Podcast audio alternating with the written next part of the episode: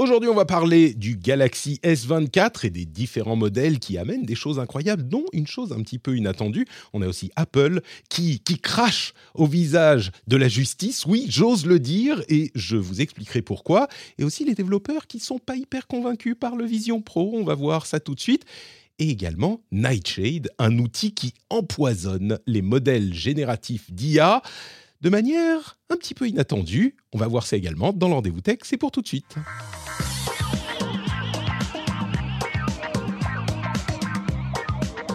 Bonjour à tous et bienvenue dans le rendez-vous tech. Nous sommes en janvier 2024, c'est l'épisode numéro 549 bientôt 550. Est-ce que pour 555, il faut faire un truc euh, particulier? Je ne sais pas, on verra. Je suis Patrick Béja, heureux de vous accueillir et également très heureux d'accueillir euh, l'élégant Guillaume Vendée qui est là avec nous, avec ses yeux bleus acier et sa coiffure impeccable dans son décor euh, formidable et très photogénique. Comment ça va Guillaume? Écoute, ça va d'autant mieux quand tu me présentes comme ça. Alors ça, ça va inciter les gens à venir voir les enregistrements sur Twitch et sur YouTube, c'est sûr. évidemment, évidemment, c'est tout le but de l'opération. Euh, tu vois, je sais m'entourer de gens qui sont à la fois plus intelligents, euh, plus informés et plus beaux que moi. J'ai compris comment ça marchait dans le podcast game, tu vois. Ah, c'est bon. Merci beaucoup à toi d'être avec nous.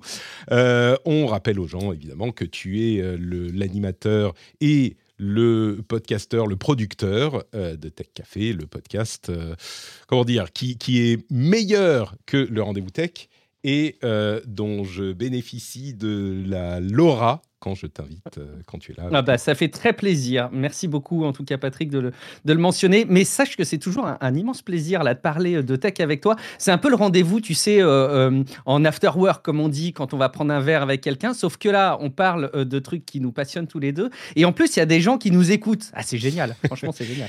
Bah, tu sais, c'est vraiment, c'est vraiment comme ça que j'ai pensé le rendez-vous tech et les podcasts en général. Moi, je suis un podcasteur old school, tu vois. Il n'y a pas de euh, d'intention journalistique intense et de faire euh, du, encore que bon, finalement, ça s'est introduit dans l'émission malgré tout. Mais l'idée, c'était pas de faire un truc hyper euh, poli, édité, travaillé. C'est vraiment rencontrer des amis et parler des événements tech de la semaine et de le faire avec un petit peu d'intelligence et d'analyse quand même, parce que j'espère qu'on connaît notre sujet.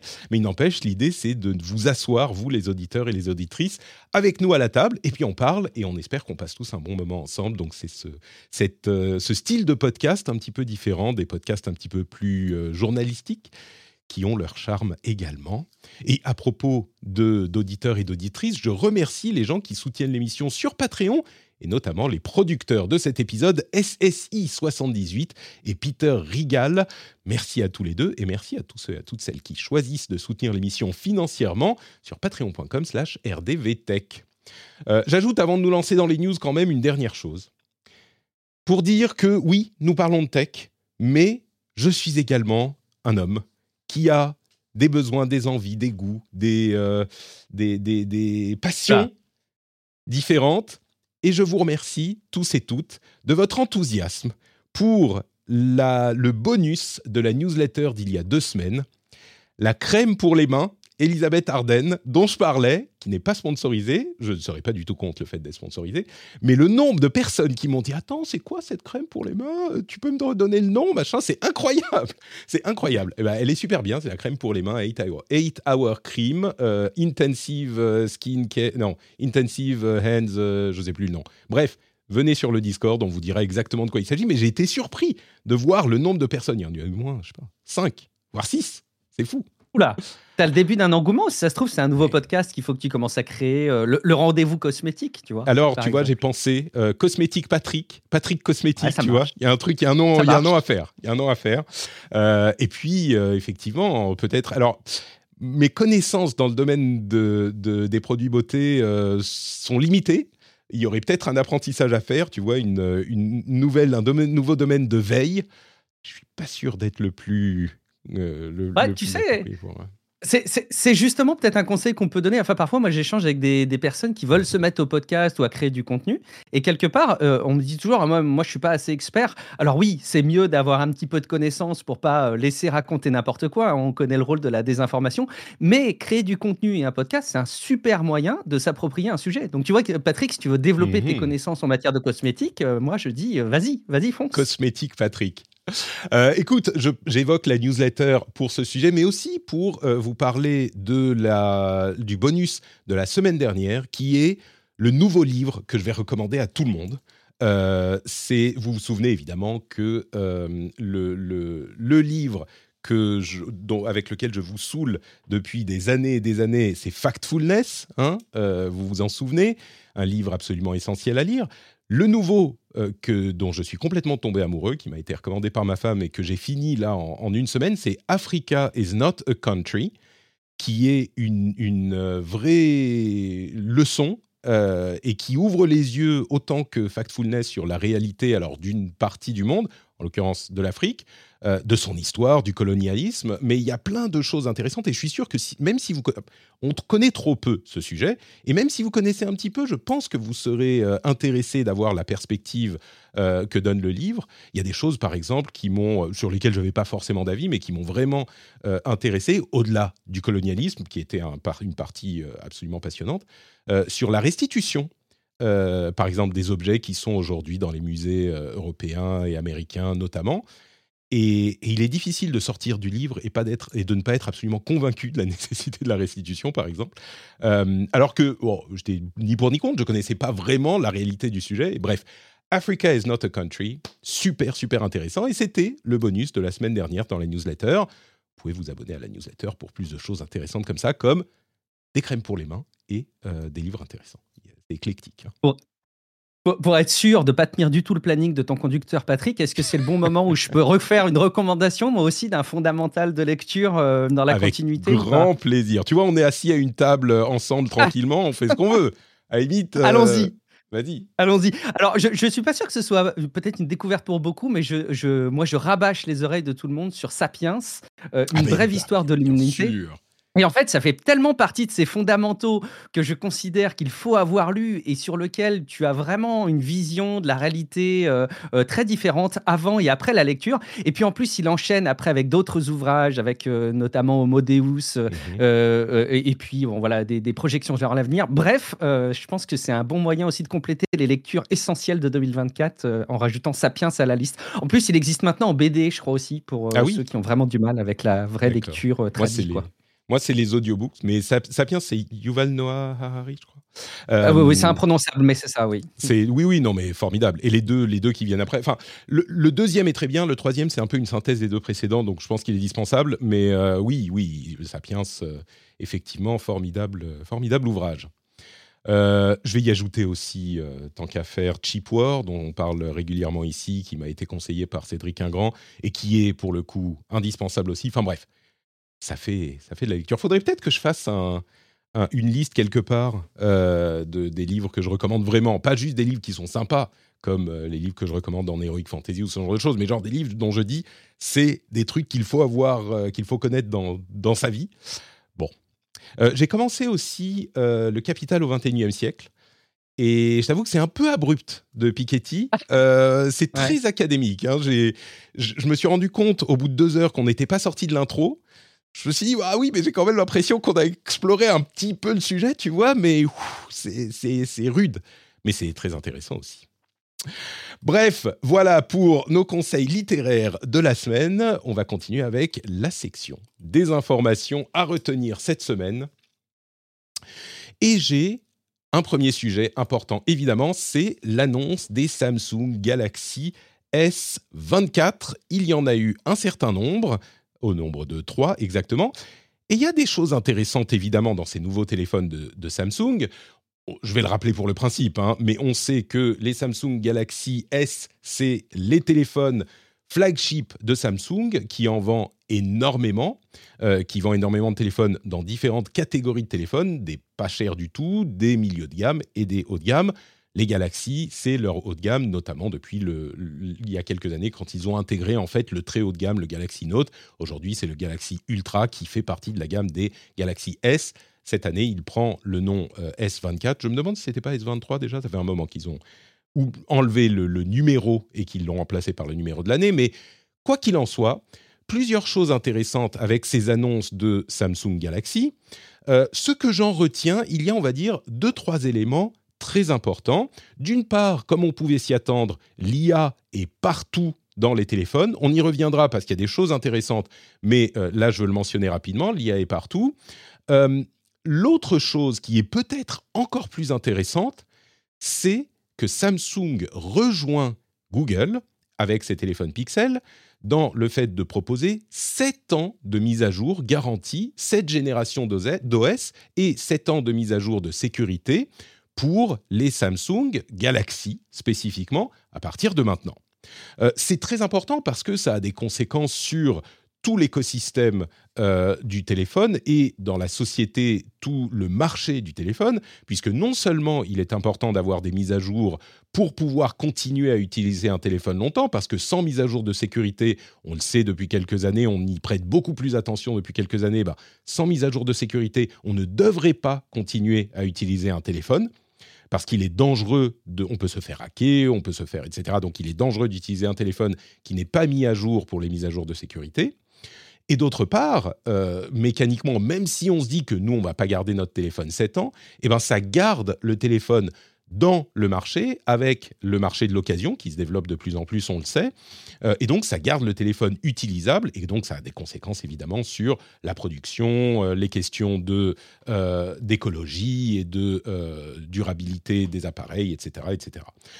Donc, cette annonce est importante. Ils rejoignent Google. Google a une part de marché minime, donc c'était important quand Google, l'a annoncé, et je disais à l'époque, j'espère que ça va faire des émules dans le monde des téléphones, ça en est une première.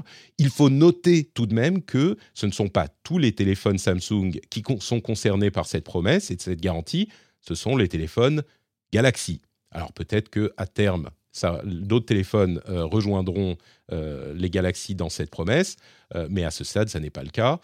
Il faut noter aussi que les législations dans différents pays semblent tendre à exiger euh, des garanties qui tourneraient autour des 5 ans, donc ils vont un petit peu plus loin semble-t-il, mais ce n'est pas non plus entièrement de leur euh, initiative que ce genre de choses euh, s'initie.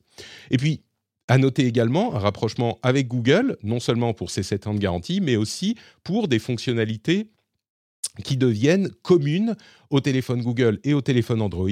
On pense notamment à des choses comme euh, le, partenariat pour certains éléments d'IA pour reconnaître ce qui se passe à l'écran. On va le, préciser dans un instant.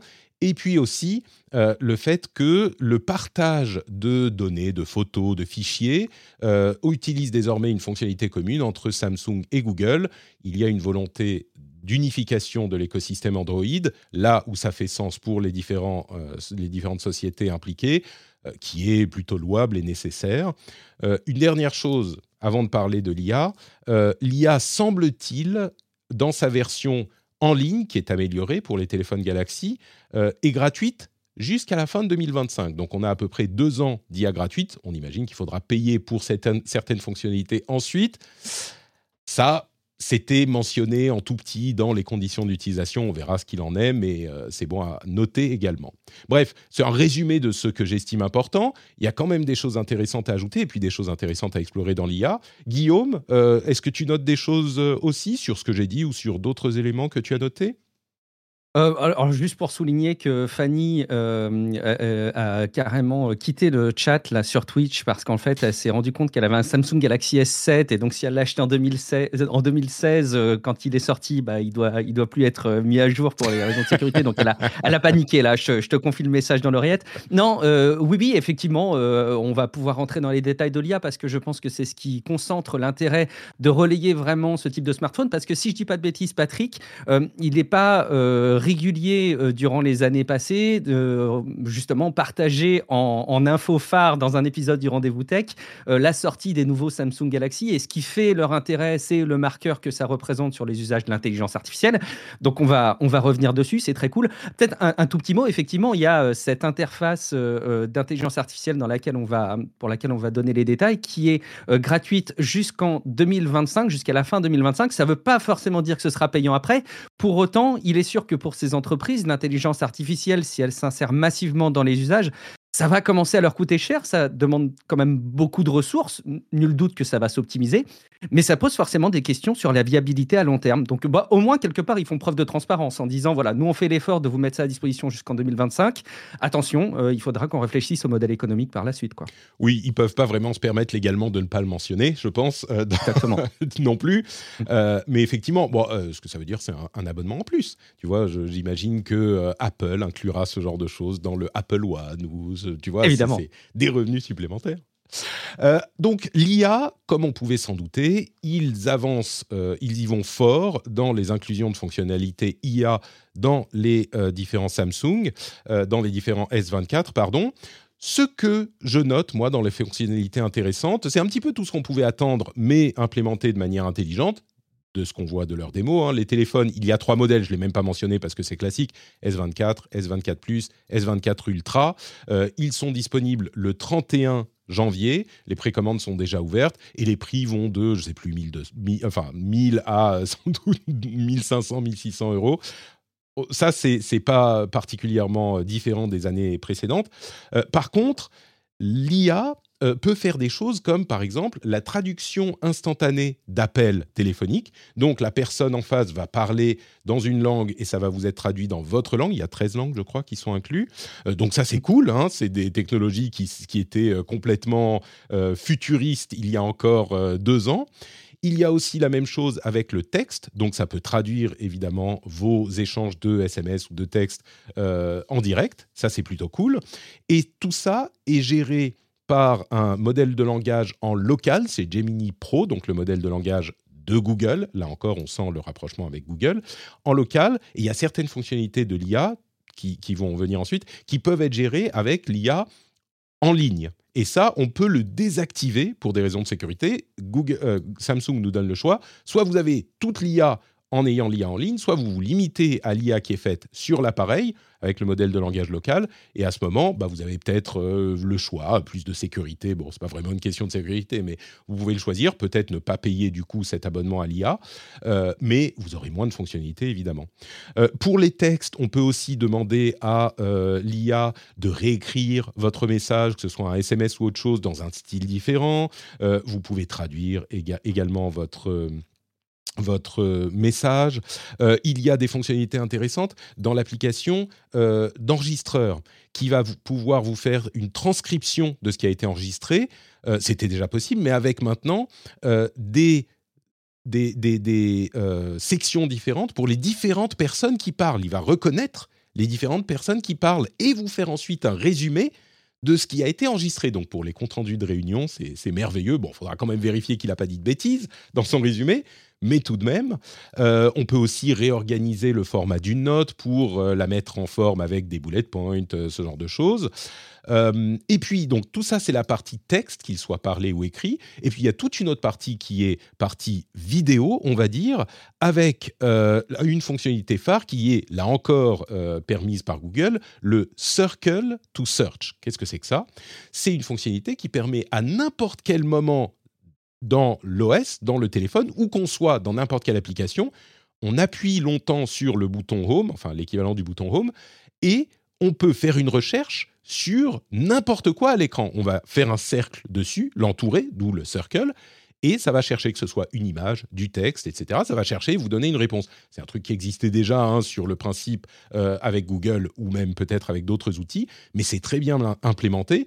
Et puis, c'est le genre de euh, fonctionnement naturel qui euh, rend la chose vraiment facilement utilisable. Ensuite, il y a tout un tas de trucs pour les appareils photo, la vidéo. On peut par exemple faire un ralenti artificielle avec une IA qui va générer des euh, trames intermédiaires pour euh, ralentir l'image. Donc, si on a 60 secondes, on fait des trames intermédiaires, ça monte à 120 et donc la vitesse est divisée par deux. Ça, c'est fait par IA. Il y a du super HDR, de la euh, stabilisation d'image, etc., etc. On peut enlever les réflexions qui sont dans une fenêtre par IA. On peut réaligner une image en la redressant et régénérer euh, le, reste de l'image qui a été bouffée en redressant le truc euh, par IA, etc., etc. C'est toute une implémentation qui est euh, pas incroyable quand on suit l'IA, mais qui a l'air d'être assez bien implémentée dans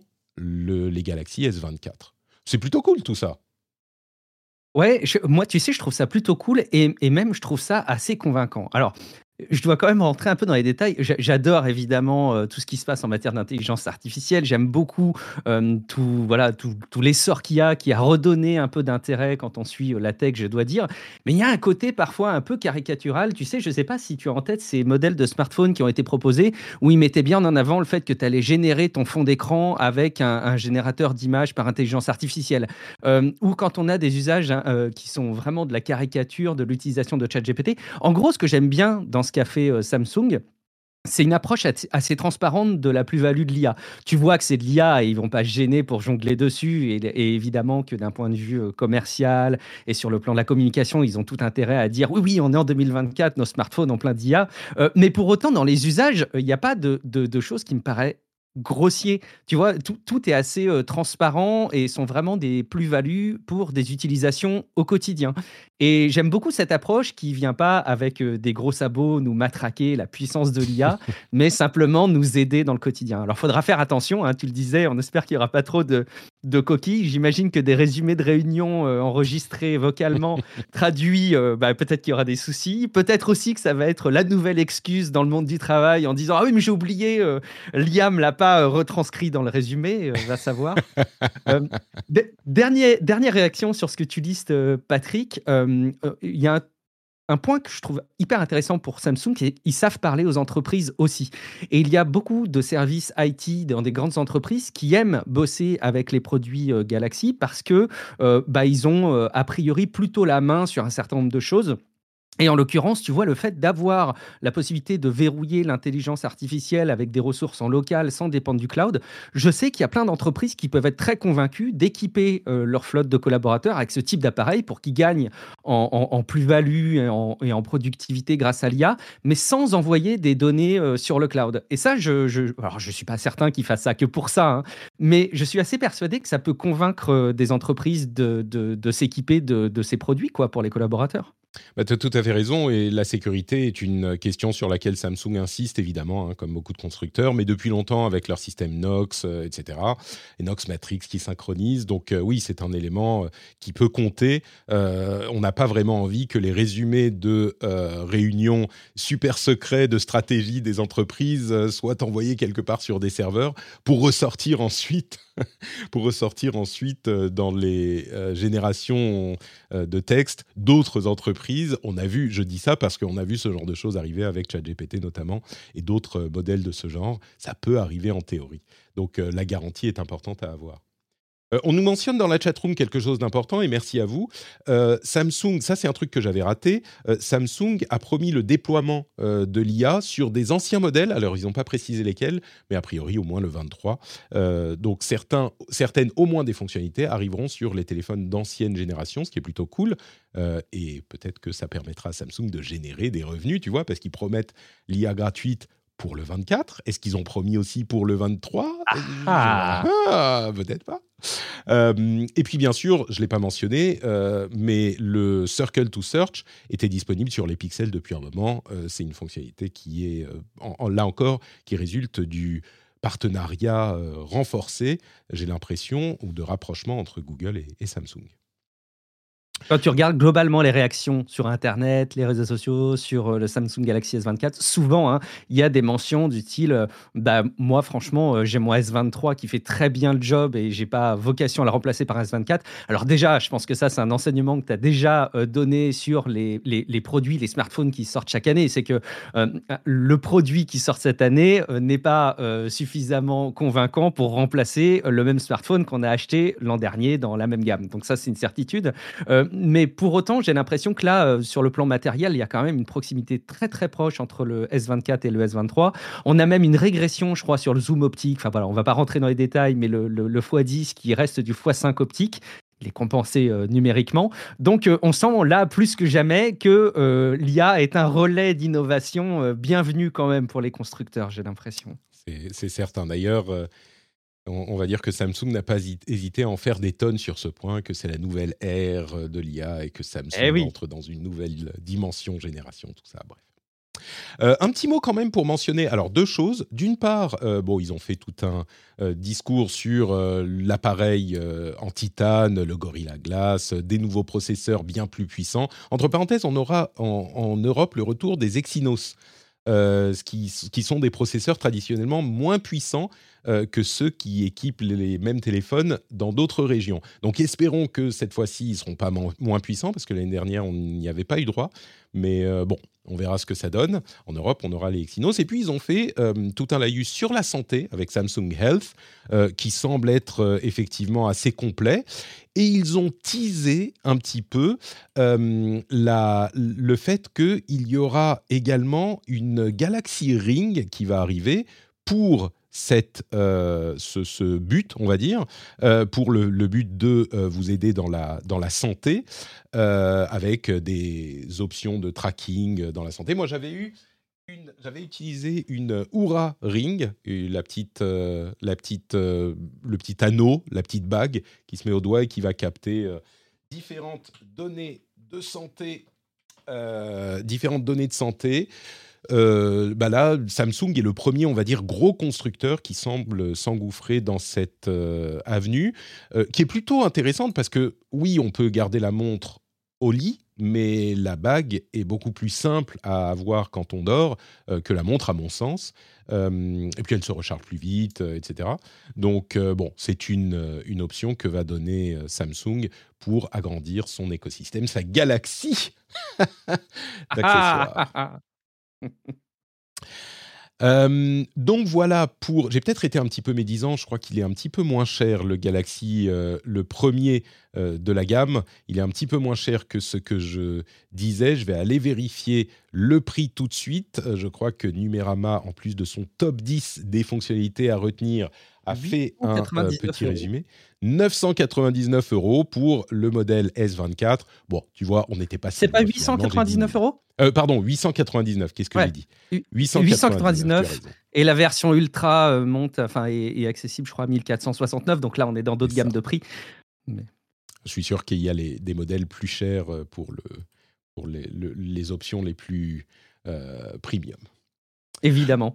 Et tu, sais que juste un, truc quand même au sujet de ce, S24, c'est que euh, moi j'ai remarqué, je ne sais pas si tu me confirmeras de ton côté, mais autour de moi, en gros, il y, a les iPhones et les Samsung. Non, évidemment, je, vous comprenez que là, dans la, vision du, du, grand public, dans une partie de ma famille, souvent quand on me dit t'as pas un iPhone, t'as un Samsung, quoi. Donc, il y a hmm. en tout cas euh, l'espèce de dualité des deux constructeurs. Tu vas revenir d'ailleurs dessus tout à l'heure, je crois, euh, dans d'autres news sur les, les, parts de marché. Mais euh, je trouve quand même, moi, mon enseignement, qui suis quand même assez fan de mon iPhone, c'est ça donne un coup de vieux à iOS, quoi. Ces fonctionnalités que nous montre Samsung, en vrai, Patrick, si elles sont pas présentées à la WWDC cette année par Apple, on va commencer peut-être à sérieusement s'inquiéter sur euh, le virage de l'IA qui a déjà été euh, mentionné hein, au sujet d'Apple, mais qui semble euh, pas encore bien pris. Quoi.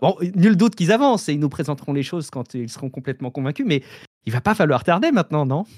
Alors oui, alors deux choses. Effectivement, je pense que Samsung a tout à fait réussi à capturer le marché du haut de gamme euh, Android. Aujourd'hui, effectivement, dans le haut de gamme, il y a bah, Apple et Samsung. Et quand on parle d'Android haut de gamme, essentiellement, on va penser à Samsung, même s'il y a d'autres acteurs, ils sont vraiment minoritaires. Euh, et ensuite, pour ce qui est de l'IA, tu as tout à fait raison. On attendait déjà Apple euh, l'année dernière sur l'IA. Ils ont réussi à suffisamment bien tourner le truc pour dire bon, ok, bah finalement, euh, pas vraiment besoin d'aller euh, trop loin sur ce sujet. C'était habile au niveau communication. Je pense que cette année, c'est l'année où ils peuvent pas se permettre de ne pas euh, en faire un gros morceau de leur prochaine update d'OS. Quand je dis un gros morceau, je pense qu'ils vont pas faire comme tous les autres, parce qu'ils aiment pas faire comme tous les autres. Ils vont pas en faire, en faire le pilier central euh, de leur mise à jour, peut-être. Mais par contre, euh, il faut qu'ils donnent à manger aux gens qui attendent de l'IA chez Apple, euh, et surtout que ça amène des fonctionnalités intéressantes qui, qui, apportent des comment dire de la praticité à l'utilisation du téléphone. Donc oui, oui, totalement. Il faut que Apple soit sur le coup cette année. Il y a aucun doute là-dessus. Euh, et ce qui sera intéressant, ça sera de voir de quelle manière ils l'implémentent. Est-ce qu'ils vont le faire comme tous les autres et ça sera cool Ou est-ce qu'ils vont euh, implémenter la chose d'une manière encore plus convaincante avec des usages spécifiques qu'ils ont pris le temps de développer comme c'est le faire Apple? Une chose que je note par exemple, c'est que euh, à ce stade, aucun développeur de téléphone en tout cas ou d'OS n'a vraiment mis l'accent sur l'assistant intelligent par voix c'est-à-dire qu'il serait possible d'avoir un modèle suffisamment compact, un modèle de langage suffisamment compact pour qu'il réside sur le téléphone, qu'il soit aidé en ligne si besoin, mais euh, un modèle de langage qui puisse réagir par voix et qui amène à euh, Siri des fonctionnalités ou des capacités qu'on espère depuis des années et qui n'arrivent pas euh, au fur et à mesure que Siri, et soyons honnêtes, tous ces assistants vocaux intelligents prennent du retard sur ce qu'on aurait voulu qu'ils soient il y a peut-être un coup à jouer là-dessus, euh, parce que là, par exemple, Samsung n'a pas parlé à un seul moment d'un assistant avec lequel on pourrait converser et qui euh, nous répondrait. Il faudrait bien sûr que Apple limite le cadre de ce que peut faire Siri, euh, parce qu'il ne faut pas qu'on parte sur des hallucinations d'un modèle de langage auquel ils y sont prompts, mais ça peut quand même améliorer les fonctionnalités d'un Siri qui est sévèrement limité aujourd'hui. Ouais, surtout, j'ai fait le, jeu que beaucoup ont fait, hein, je pense, de mettre sur un bouton action euh, de l'iPhone le déclenchement euh, de, de ChatGPT euh, à la voix, et tu te dis, voilà, ce serait quand même cool que Siri fasse ça nativement, quoi. On verra. On verra pour la WWDC sans doute en juin. Deuxième sujet que je voulais évoquer, l'heure est grave, messieurs, dames. Apple se fait fi, insulte, que dis-je, crache sur la justice. Vous pourriez penser que euh, je, fais, j'essaye de faire du buzz, j'essaye de faire euh, dans le trash pour le principe, mais non, vraiment, je pense que euh, sur ce point précis, Apple a été loin, légalement sans doute qu'ils se sont couverts, mais sur l'esprit, sur le principe, je trouve que c'est assez éhonté comme pratique. Et je vais vous, vous expliquer évidemment de quoi je parle.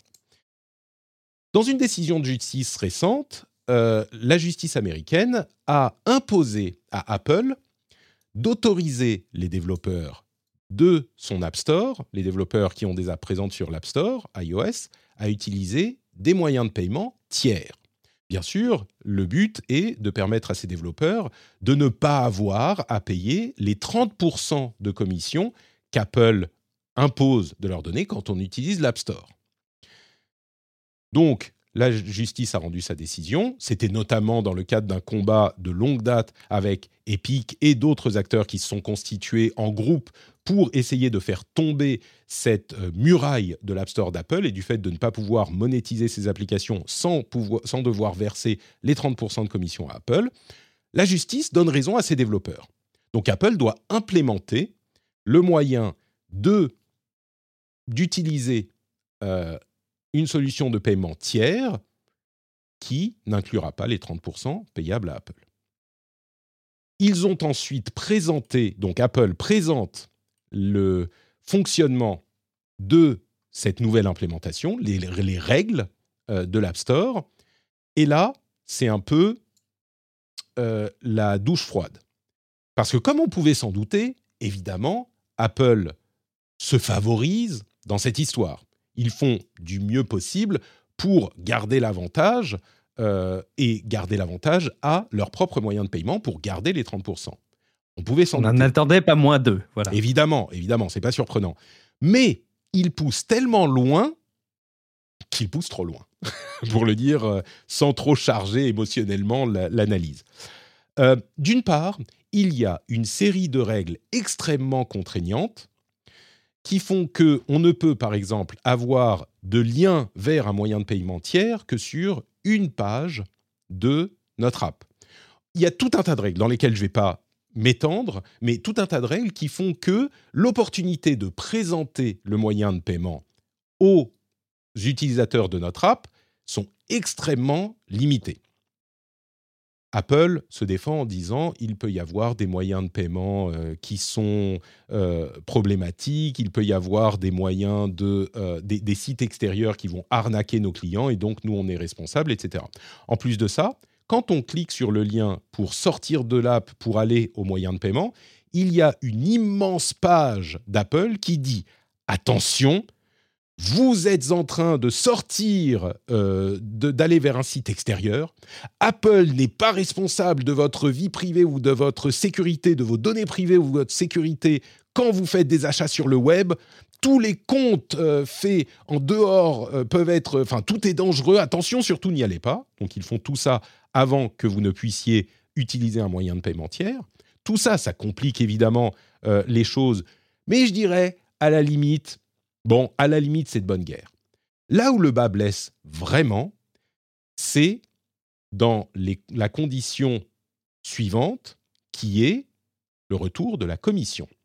C'est-à-dire que si on fait un achat en étant sorti d'une application téléchargée sur l'App Store, eh bien, on, on, devra, enfin, si un développeur reçoit un achat à partir d'un lien qui a été cliqué depuis une app de l'App Store. En gros, si on utilise le lien extérieur, Apple exige le paiement d'une commission de 27% sur la somme dépensée, si la somme a été dépensée dans ce moyen de paiement, dans les 7 jours après le fait d'avoir cliqué sur un lien depuis l'app.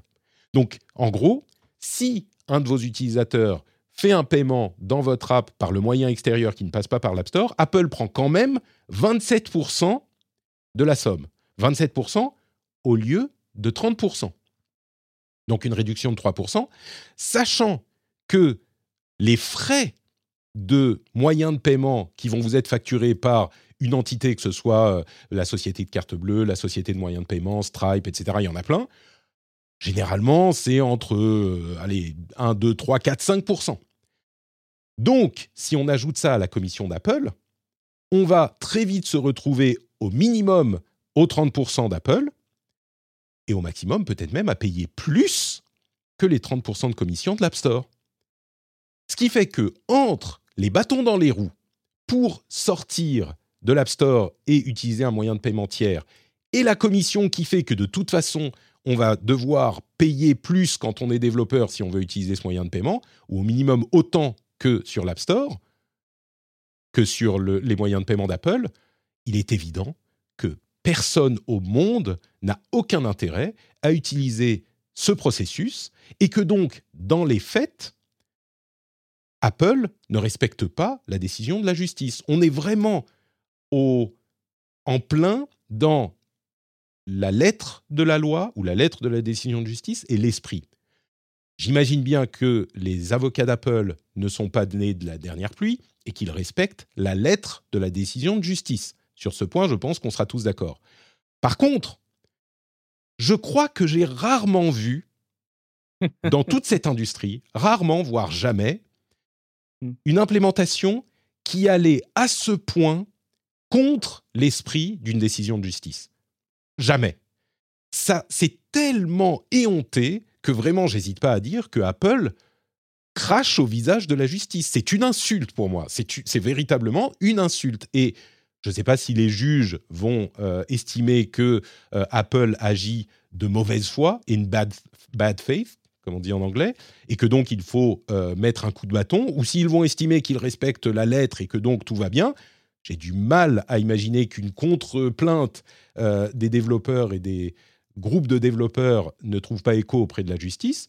Mais vraiment, que Apple aille aussi loin me paraît surprenant parce que je comprends qu'ils protègent leur business, mais à un moment, il faut admettre qu'on a été battu et se faire tellement mal voir, tellement d'ennemis en, en implémentant les choses de cette manière, j'ai l'impression que la déperdition d'image d'Apple est tellement problématique que ça compense presque le fait de protéger leurs revenus de cette manière. Euh, évidemment, Apple avait déjà mentionné le fait qu'ils estimaient à 27% de la commission le fait de profiter de la plateforme, mais c'était dans un autre cadre. Ils parlaient de euh, la décision de l'Union européenne d'autoriser le sideloading. Ils avaient dit, bah nous, enfin, ils parlaient de, il y a eu ce genre d'initiative dans différents pays, et dans certains cas, ils disaient, bah nous, l'utilisation de notre plateforme, c'est 27%. 3% sur les 30% de notre communication, c'est juste le, moyen de paiement. Ça, c'est mécanique. Nous, l'utilisation de notre plateforme, c'est 27%. Donc, on s'imaginait bien que ça allait être implémenté de cette manière, peut-être pour le sideloading, peut-être pour différentes choses. Mais là, la décision de justice adressait spécifiquement l'utilisation de solutions de paiement tiers. Donc, c'est de ça que ça parlait. Pas de sideloading, pas d'autre chose. De paiement tiers. Et donc, il nullifie cette décision avec cette implémentation qui est pour moi véritablement honteuse. Est-ce que j'ai été. Ils sont magnanimes pour les, pour les petites entreprises, hein, si je ne dis pas de bêtises, c'est moins de 27% pour les, les, petits business. Alors oui, ceux qui bénéficiaient déjà d'un taux de commission à 15% euh, parce qu'ils sont suffisamment petits ou parce que c'est des abonnements récurrents, euh, effectivement, gardent ces 15% ou passent du coup à 12%. Euh, mais bon, c'est pareil, ça change pas grand-chose non mm. plus parce que tu as des frais qui vont être d'au moins 3%, allez, 2-3% pour ceux-là aussi. Donc c'est la même histoire. Mécaniquement, c'est la même histoire. Tu sais, je ne sais pas si ça va changer grand-chose en fait, parce que euh, c'est pas comme s'ils étaient dans un terrain hyper favorable euh, par rapport à toute une partie de l'industrie qui justement se bat contre leurs pratiques euh, clairement abusives. Donc j'ai l'impression que ça va encore plus convaincre ceux qui sont remontés et que ceux qui défendent la plus-value d'Apple d'offrir un environnement, offrir avec guillemets, un environnement extrêmement sécurisé et sur lequel un contrôle exacerbé, voyez mes guillemets, hein, est appliqué bah, du coup, ils vont être aussi euh, euh, très, très convaincus. Euh, T'as raison, ça va plus loin que le centime euh, facturé par Amazon pour dire que la livraison de livres n'était pas gratuite. Ça, ce, qui était déjà, ce qui était déjà assez beau, pas mal, hein, mais ça va plus loin là. Oui. je trouve que c'est encore plus euh, remarquable. Euh, un point quand même, c'est déclaratif, si je dis pas de bêtises, euh, Patrick, sur cette commission qui va être prise par Apple. Et, là, il y a quand même une question qui se pose du côté de la, mise en application. et je crois, mais vraiment, j'ai pas, pas d'éléments sourcés sous les yeux, mais il me semble qu'ils ont pris la parole, enfin, qu'il a été exprimé le fait qu'ils étaient bien conscients qu'ils n'allaient pas pouvoir collecter la totalité des commissions qui sont appliquées au paiement euh, qui sortent euh, de leur écosystème. Je ne sais pas si tu as, si as vu des éléments par rapport à tout ça, à fait. Patrick. Mais... Ils l'ont mentionné, ils ont dit on ne peut pas vérifier tout le monde, mais à la limite, c'est un autre problème. Tu vois, le fait qu'on ne puisse pas euh, vérifier la bonne application des règles est une question différente de l'établissement de ces règles à la base. Et pour ce qui est de la défense de la philosophie euh, d'un développement qui va dire euh, nous avons développé l'écosystème et mhm. donc nous avons le droit ou ils ont le droit euh, légitime d'en extraire une commission importante. Tout ça, c'est des choses dont on pourrait débattre. et moi, je suis tout à fait, tout à fait ouvert à l'idée qu'on peut discuter de cette philosophie et qu'elle n'est pas forcément ni mauvaise ni bonne. On peut prendre état de, faire état de, du contexte, de la position dominante, de toutes ces questions mais c'est autre chose. Là, on parle d'une décision de justice qui est bafouée. Et donc, qu'on soit d'accord ou pas avec la philosophie d'Apple, n'a rien à voir et ne devrait pas entrer dans cette discussion, tu vois. Euh, mhm, moi-même, encore une fois, je pourrais tout à fait monter un argument disant, bah oui, Apple a droit à ses 30%. Mais à partir du moment où la justice, à partir du moment où la justice a pris sa décision, eh ben la décision est prise. on sort de cette question philosophique. Si on veut remettre cette question sur le tapis, eh ben on peut faire, je ne sais pas, une autre action de justice ou ce genre de choses. Mais là, il y a quelque chose qui s'attaque effectivement aux fondamentaux du fonctionnement de notre société. Nous vivons dans une saucisse. Euh, il y a quelque chose d'important là-dedans qui se passe. Et mm. pour moi, euh, c'est quelque chose, et vous connaissez l'émission, vous connaissez mon avis, je suis plutôt séduit par les produits Apple, je trouve qu'ils font des choses très intéressantes comme le font d'autres constructeurs, mais Apple en particulier. Mais il faut mettre tout ça de côté. Là, cette discussion, c'est quelque mhm. chose de très spécifique. La justice a rendu une décision, Apple la bafoue. Je me demande si ça soulève pas aussi euh, euh, le, problème de ce qu'on désigne comme étant euh, les dark patterns derrière. Tu, décrivais le, comportement qui est forcé pour les développeurs, qui amène à avoir juste un, lien depuis une page, et puis on va avoir en bien gros un, message d'avertissement qui nous dit qu'en gros on, risque de, se faire plumer si on paye ailleurs que chez Apple. En gros, ces comportements et ces pratiques qui sont désignés comme des dark patterns, c'est aussi compliqué parce que il est très peu, euh, c'est quelque chose qui est très peu réglementé, mais très peu réglementable, euh, parce que justement, euh, il, y a trop de mise en application en respectant les, petits, les petites phrases des lettres et des lois et arriver à jongler avec ces sujets-là. je pense que, mais d'ailleurs, la justice américaine a commencé à, à soulever ces questions-là, et je pense que c'est le prochain sujet qui va être soulevé pour ces entreprises, c'est que c'est la mise en pratique de ces dark patterns qui conditionnent la mise en application de l'esprit des lois, quoi, quelque part. D'autant plus que je pense que l'une des raisons pour lesquelles Apple a choisi d'y aller aussi fort, c'est que ces lois sont en train d'être euh, implémentées un petit peu partout dans le monde, et notamment en Europe, avec en mars l'arrivée en vigueur du DMA et du DSA. Et euh, bah, ce qu'il signale, Apple, c'est qu'il va falloir que euh, les gouvernements et les entités qui implémentent ces, ces lois se battent pour chaque centimètre arraché à leur bénéfice. Tu vois, c'est, mm, mm. je pense que c'est plus ça qu'il signale, même mm. encore, que le fait de se battre contre cette décision de justice. Enfin, les deux vont un petit peu ensemble. Euh, et, ils comprennent bien. Et ça s'explique un petit peu de cette manière. Euh, ça représente une part euh, non négligeable de leurs revenus. Et donc, évidemment, ils ne veulent pas l'abandonner sans se battre. Mais là, la manière dont ils se battent, je trouve.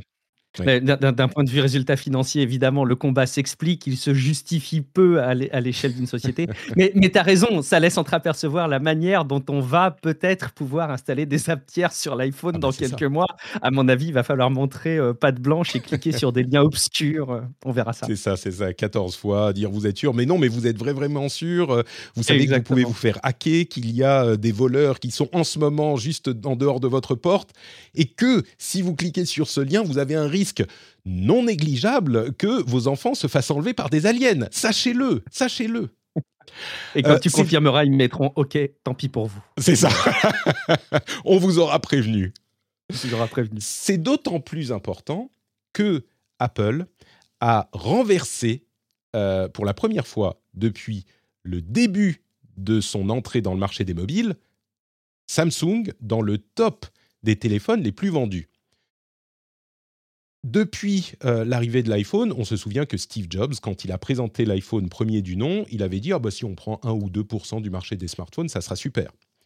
Et euh, là, j'ai dû lire quatre fois cette news euh, qui est relatée par Numérama hein. sur le, les analyses de différents cabinets d'analyse comme IDC et Canalis, qui attestent du fait que aujourd'hui, dans le monde, le téléphone, enfin la marque qui vend le plus de téléphones, c'est Apple, dans le monde.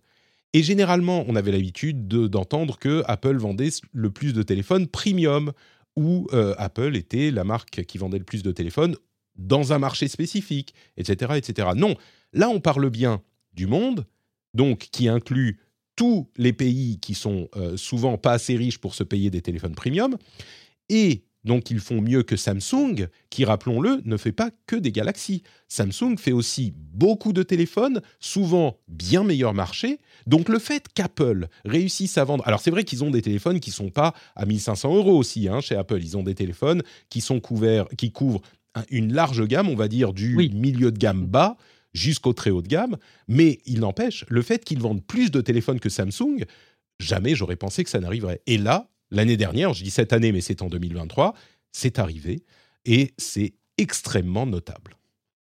Est-ce que ce n'est pas un signe aussi de la rationalisation du, consommateur moyen dans le monde par rapport au smartphone? Euh, Je me dis que peut-être euh, il y a, d'une part l'évolution des smartphones qui est, on, se répète depuis longtemps, mais n'est plus euh, l'évolution qu'on a connue il y a quelques années. Donc voilà, ne pas remplacer son smartphone aujourd'hui, c'est moins visible que de ne pas remplacer son smartphone euh, du temps de, bah, justement du temps de l'iPhone euh, première génération. Euh, et puis peut-être aussi qu'il y a une espèce de, conscience écologique qui vise à dire qu'on renouvelle moins son smartphone. Il n'empêche, hein, cela dit, ils gagnent des parts de marché. Ça veut dire qu'ils arrivent à grignoter un territoire qui était utilisé avant par des smartphones vraisemblablement Android pour, pour que des utilisateurs soient convaincus par Apple. Mais, au global, je pense aussi que, enfin, je vois aussi ça comme une forme de tassement de la consommation du smartphone peut-être au global. Il y a sans doute de ça effectivement, et puis le fait que euh, le maintien des téléphones et des OS par Apple qui était beaucoup plus long que les autres constructeurs, donc on peut compter sur allez, 6 ans, parfois 7 ans, même s'ils ne le mettent pas sur le papier, c'est généralement ce qu'on peut avoir avec les OS euh, d'Apple. Euh, et c'est pas étranger au fait que euh, bah, les autres constructeurs commencent à dire oui, nous aussi, on va faire des OS eh plus longtemps, maintenir les OS plus longtemps. Bon, voilà. Donc voilà pour cette petite discussion d'Apple. Oh, je te sors remonter, hein. Je te sors remonter. Écoute, je suis mécontent parce que je trouve que là, il y a vraiment une, une quelque chose qui est, on parle même pas de morale ou de, mais quelque chose qui est de l'ordre de la l'affront à la justice. Oui, vraiment, je me répète, je pense qu'il y a quelque chose qui est euh, qui est pas qui est pas correct. Tu vois, euh, ah, ah, même Amazon qui facture un centime euh, les livraisons de, de livres, je trouvais que c'était à la limite de bonne guerre. Euh, combien tu vas leur demander de facturer? 1 euro, 50 centimes? Bon, là, ça annule complètement le truc. Bon, peut-être qu'il y aurait des parallèles à tirer. Mais... Pour la troisième news, on va continuer un tout petit peu à parler d'Apple, plus succinctement, sans doute. Euh, je voudrais mentionner l'Apple Vision Pro. L'Apple Vision Pro qui euh, est dans une situation un petit peu particulière. Je suis sûr qu'on en reparlera à la sortie en euh, février. Mais à ce stade, les précommandes ont euh, commencé et donc on commence à voir un petit peu quel type d'écosystème ça sera. Et il y a une chose qui marque, c'est que les applications ne semblent pas être au rendez-vous. Il y a une euh, un article de, que je ne dise pas de bêtises, de Bloomberg qui évoque le sujet et qui explique pourquoi euh, les développeurs ne veulent pas avoir d'app sur l'Apple Vision Pro, donc une nouvelle plateforme qui est quand même extrêmement importante pour Apple. Euh, les raisons qui sont évoquées, c'est d'une part, évidemment, construire une app, ça coûte de l'argent. Euh, ça coûte de l'argent et donc il faut bien être sûr que ça va valoir le coup sur la plateforme. Et l'Apple Vision Pro sera vendu à quelques dizaines de milliers, peut-être centaines de milliers d'exemplaires, mais ça ne sera pas une grosse plateforme, au moins au début, pour Apple. On imagine qu'il y aura un autre modèle qui arrivera dans euh, les mois ou les années à venir. Mais à ce stade, c'est un outil qui va permettre aux développeurs de se familiariser avec l'outil, au public de se familiariser avec l'outil, du spatial computing, entre parenthèses, euh, Apple veut qu'on dise spatial computing et pas euh, réalité augmentée, réalité virtuelle, tout ça mm. évidemment. mais donc, ça vaut pas forcément le coup de mettre son application là-dessus. Ensuite, il y a le fait que les App Store précédents d'Apple eh ben, ils n'ont pas si bien marché.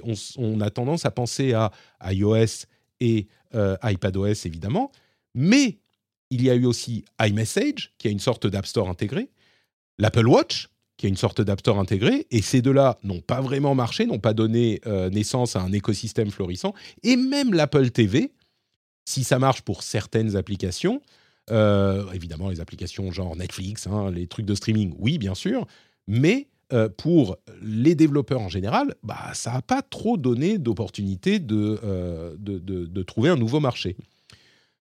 À côté de ça, on ne sait pas si les applications, même les applications iPad qui peuvent être autorisées à tourner sur le Vision Pro, bah, ça marche pas forcément avec le moyen d'interaction du Vision Pro, avec le contrôle avec les mains ou ce genre de choses. Bah, c'est designé pour du touch. Ça marche pas forcément bien dans le contexte d'un Vision Pro, et donc il faudrait la maintenir pour cet écosystème-là. Et puis en plus, une autre raison, c'est, comme on vient euh, d'en parler pendant 20 minutes, eh ben, les développeurs, ils sont pas super contents avec Apple. Que ce soit Netflix, Spotify ou d'autres développeurs ou des petits développeurs, eh ben, ils sont pas forcément satisfaits de l'idée de euh, livrer leur avenir à Apple, encore une fois, et donc bah, ils traînent des pieds. Alors, on se doute bien que si, si le Vision Pro ou Apple Vision, pas pro, un jour se vend à des millions d'exemplaires, eh ben, il sera toujours temps de mettre une app sur la plateforme. Mais à ce stade, c'est pas non plus l'enthousiasme le, débordant. Ce qui, forcément, peut créer une sorte de cercle vicieux qui fait qu'il n'y a pas d'app, donc les gens ne sont pas intéressés par le produit, donc il n'y a pas d'app, donc etc. Donc c'est une chose qui est importante à noter. Entre parenthèses, selon les estimations, euh, il se serait vendu 160 à 180 000 Vision Pro ce week-end euh, pendant les précommandes. Mais après ça, ça s'est euh, tassé.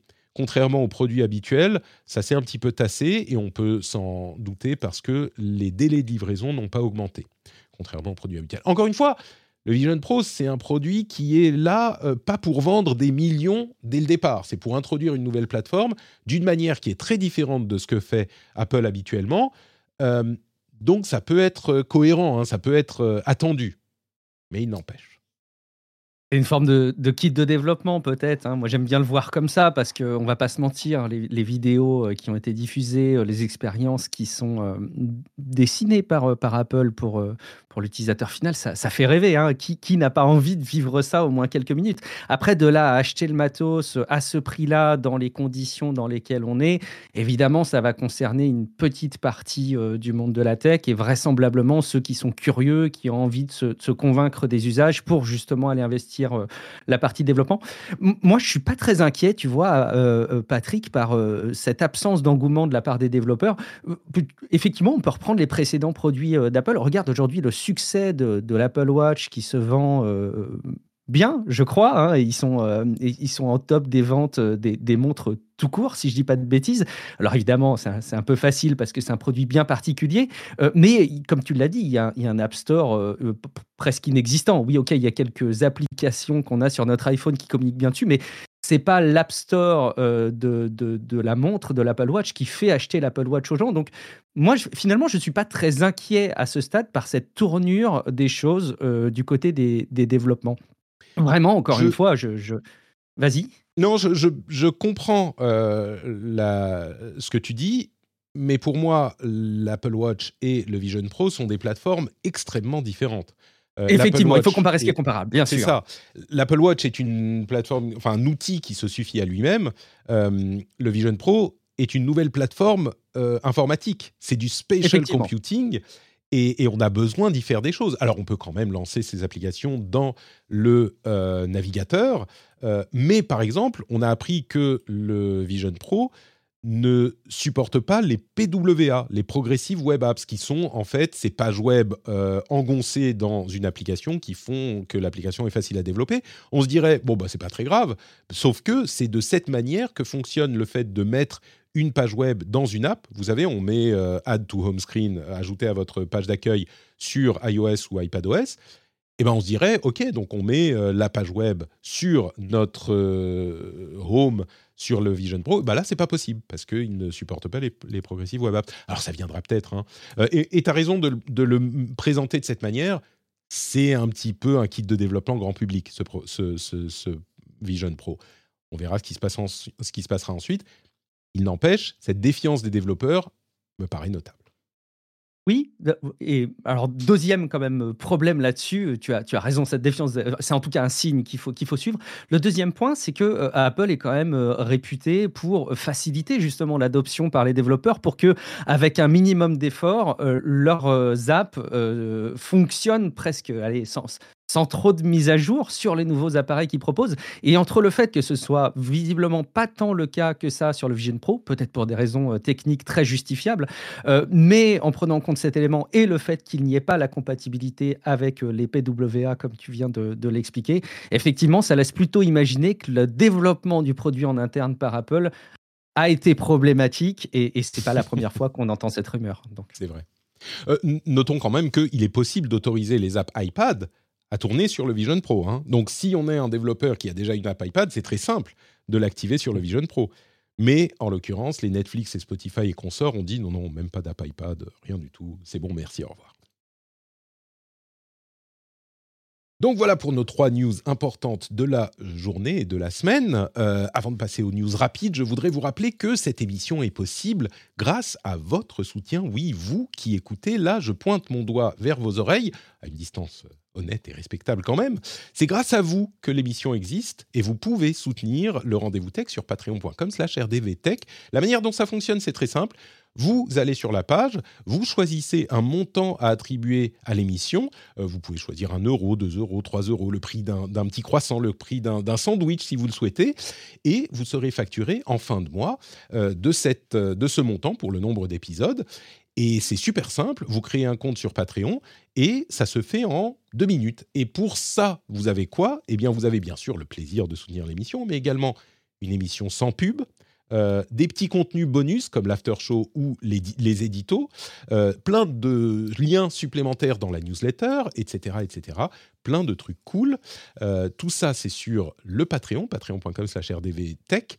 Et quand vous regardez dans les notes de l'émission, vous avez le lien pour aller faire ça. Vous pouvez le faire maintenant tout de suite là dans le dans le métro, si vous êtes dans le métro et que vous avez euh, la connexion, ou dans le bus, bah vous pouvez le faire tout de suite, patreon.com slash rdvtech, euh, ou alors quand vous rentrez chez vous, vous le savez, hein, vous mettez les clés dans le bol, ça fait cling, et là, vous, vous vous souvenez tout à coup, grâce à ce cling magique, que Patrick vous encourage à aller voir sur patreon.com slash rdvtech. Ça fait cling, Patrick, et là, vous allez... Alors, vous pensez maintenant à deux choses, hein. la crème pour les mains, et c'est important mmh. quand il fait froid, la crème pour les mains. La crème pour les mains et le Patreon. Merci à tous ceux et à toutes celles qui soutiennent le rendez-vous tech et qui permettent à cette émission d'exister.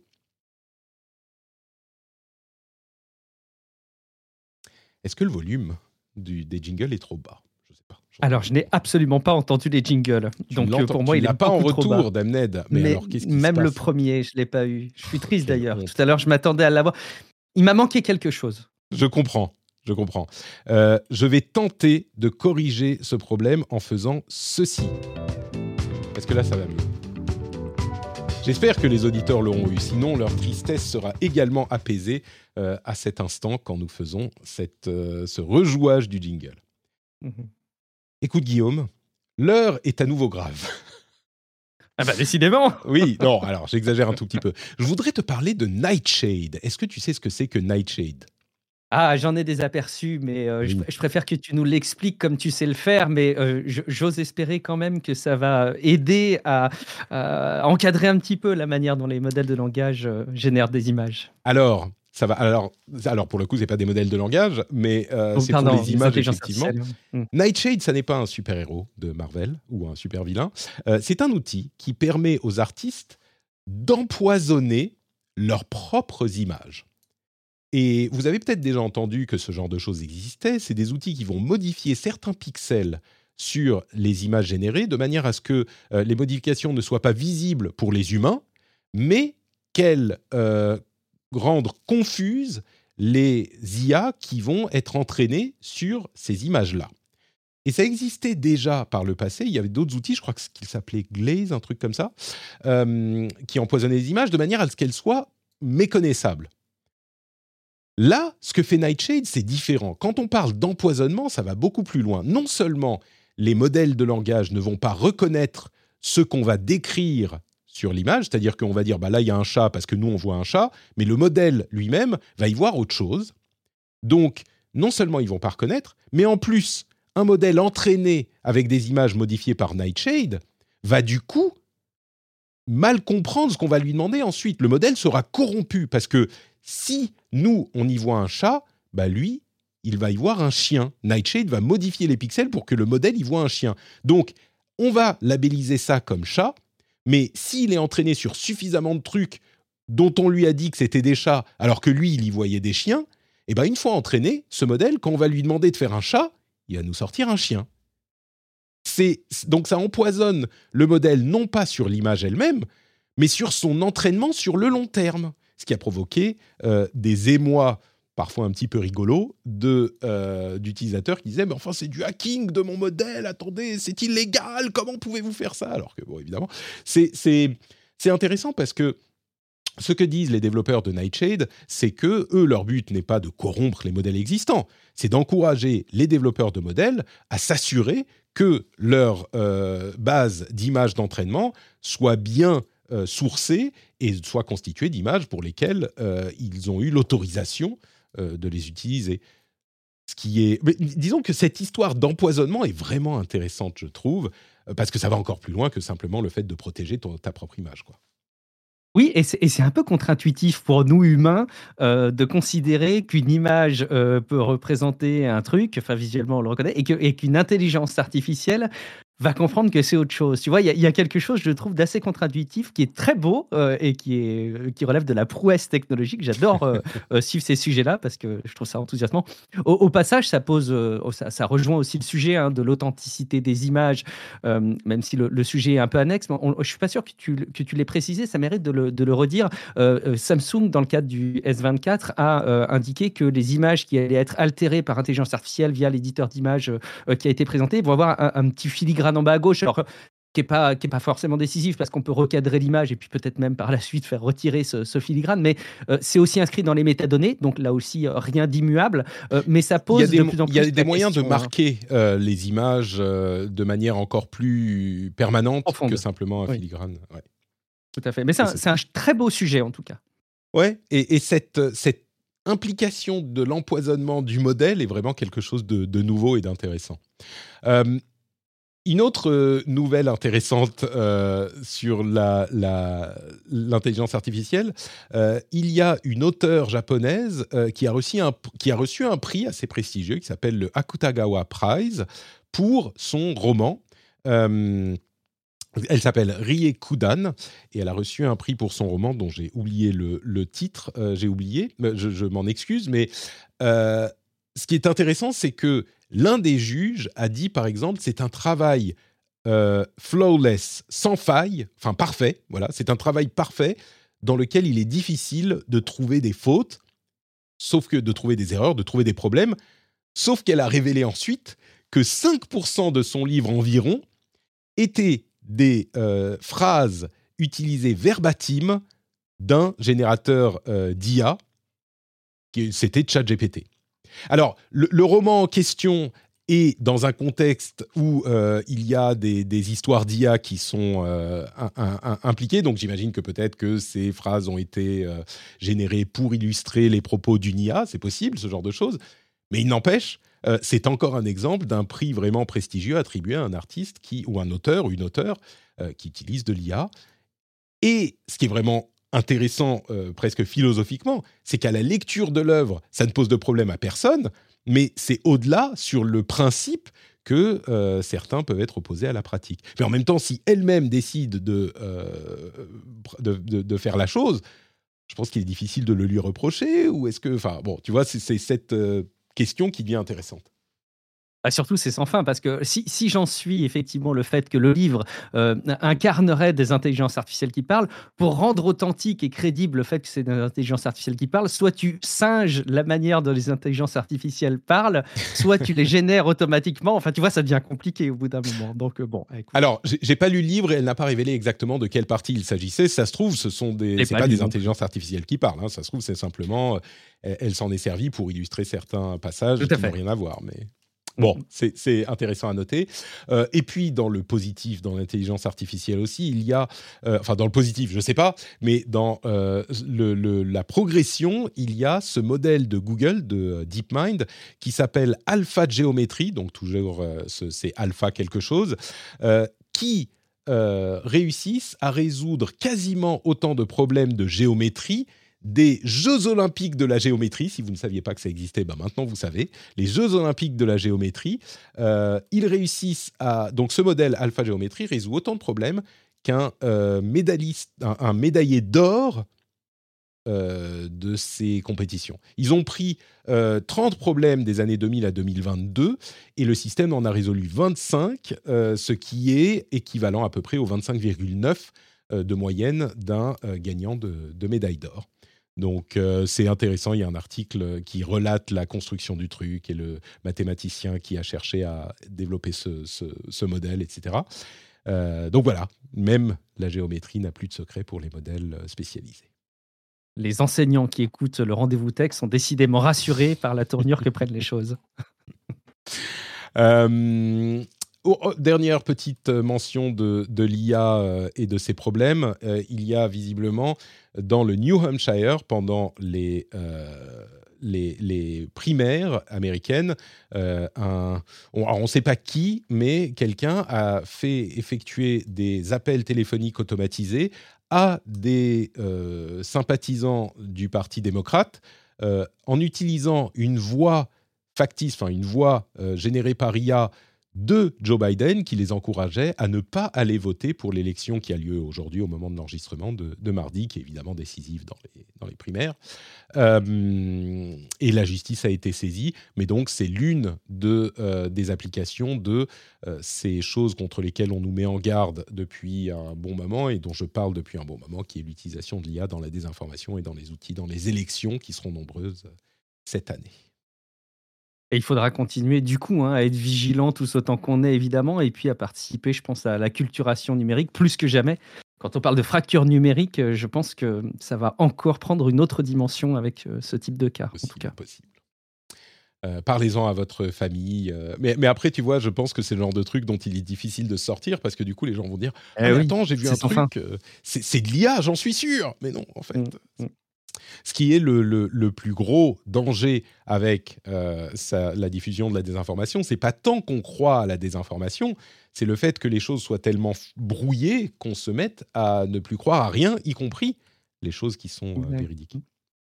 Euh, d'ailleurs, toujours dans le même domaine de l'IA et de l'art, et, en l'occurrence pas de la politique, il y a un film entièrement généré par IA qui va être publié, qui s'appelle The Maharaja in Denims. Bon, en voyant le trailer, on se rend compte que c'est encore vraiment euh, l'IA animée telle qu'on la connaît depuis quelques mois maintenant. C'est des images où on a une sorte de gif animé, on va dire. Euh, c'est tiré d'un roman et l'auteur du roman est impliqué dans euh, le travail. quand on dit film, c'est un petit peu généreux. On, on va dire que c'est une narration illustrée, peut-être. et puis, il y a des artefacts un petit peu bizarres de cette IA, mais il n'empêche Bon, ben, on a des images qui ressemblent à quelque chose. C'est euh, supervisé, on l'imagine, par l'auteur euh, du livre. Et du coup, si je veux pousser un petit peu, un tout petit peu, qui entend-on euh, arriver? Vous le savez, c'est... Eh ben, ça permet à cet auteur de livre, à moindre frais, de faire un film, on va mettre des guillemets, un film, alors qu'il n'aurait pas pu faire un film autrement, j'imagine. Non? C'est une façon de voir les choses. c'est une façon de voir les choses. Après, on imagine que ce serait aussi très chouette que ce soit un vrai projet de film qui mais oui, mais t'as pas les moyens. Avec mais, mais, bien sûr, oui, oui, tout à fait, tout à fait. Est-ce qu'il faut mieux un mauvais film euh, quand on bon bref euh, Est-ce qu'il vaut mieux un mauvais, film que pas de film du tout? Peut-être qu'il sera bon. Alors, ah. je, je souhaite m'inscrire en faux. Je souhaite m'inscrire en faux, Guillaume.